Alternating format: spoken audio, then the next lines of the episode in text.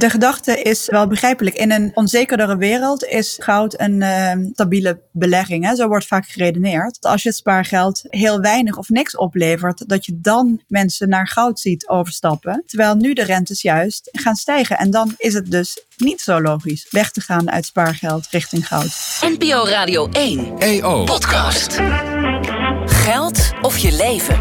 De vraag van vandaag. Met Sandra Flippen, Sander Heijnen en Hans van der Steeg.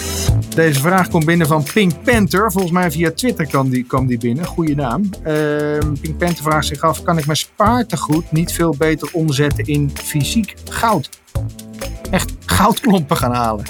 Ik zou het eh, niet, eh, niet direct met al zijn geld doen als ik hem was. Eh, heel kort antwoord, maar jij Sandra? Nou, kijk, weet je, dus op zich, de, de gedachte is wel begrijpelijk. In een uh, onzekerdere wereld is goud een uh, stabiele, stabiele belegging. Hè? Zo wordt vaak geredeneerd. Maar het grappige is wel dat het meestal zo is, is dat als je spaargeld heel weinig of niks oplevert, dat je dan mensen naar goud ziet overstappen.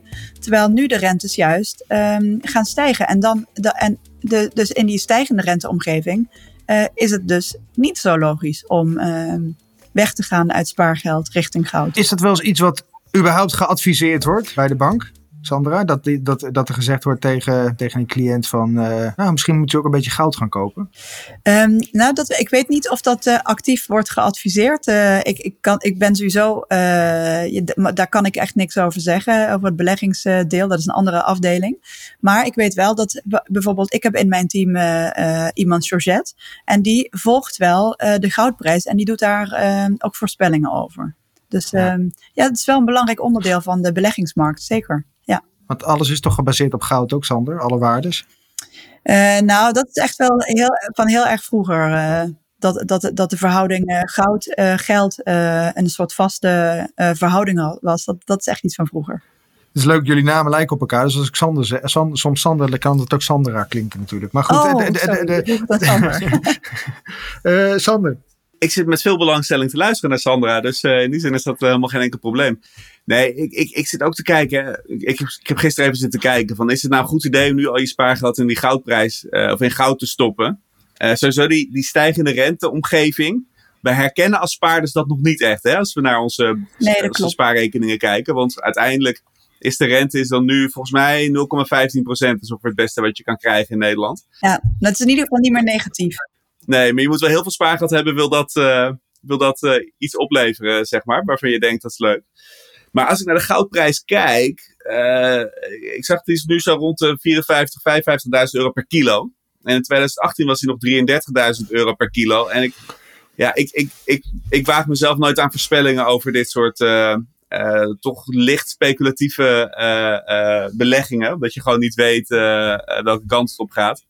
Maar zo bezien, en dat is altijd Captain Hindsight, had hij het dan beter in 2018 zijn geld daarin kunnen stoppen. Schommelt, hè, die goudprijs. Als die economie weer heel erg gaat groeien en aandelen weer heel erg gaan renderen, dan ga je zien dat die goudprijs waarschijnlijk weer wat gaat dalen. Omdat mensen denken, ook moet weer uh, gaan beleggen in de Nasdaq of in, uh, in andere uh, aandelen die een groot groeipotentieel hebben. Dus, dus dat schommelt altijd. En wat ik, nogmaals, ik geef geen beleggingsadviezen, maar ik ben zelf ZZP'er en ik moet mijn eigen pensioentje bij elkaar sparen.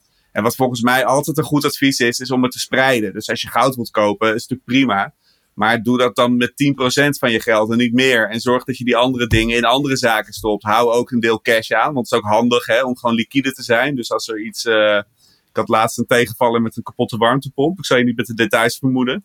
Maar nee. dat is fijn dat je wat cash, wat cash op de bank uh, hebt staan. Zodat je, zodat je een mannetje kan laten komen die de boel weer repareert.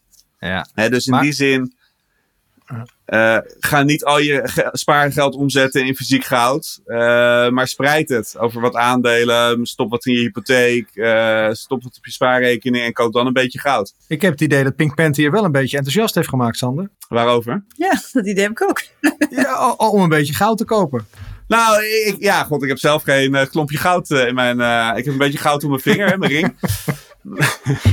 maar daar zit, dat zit geloof ik meer in de emotionele waarde.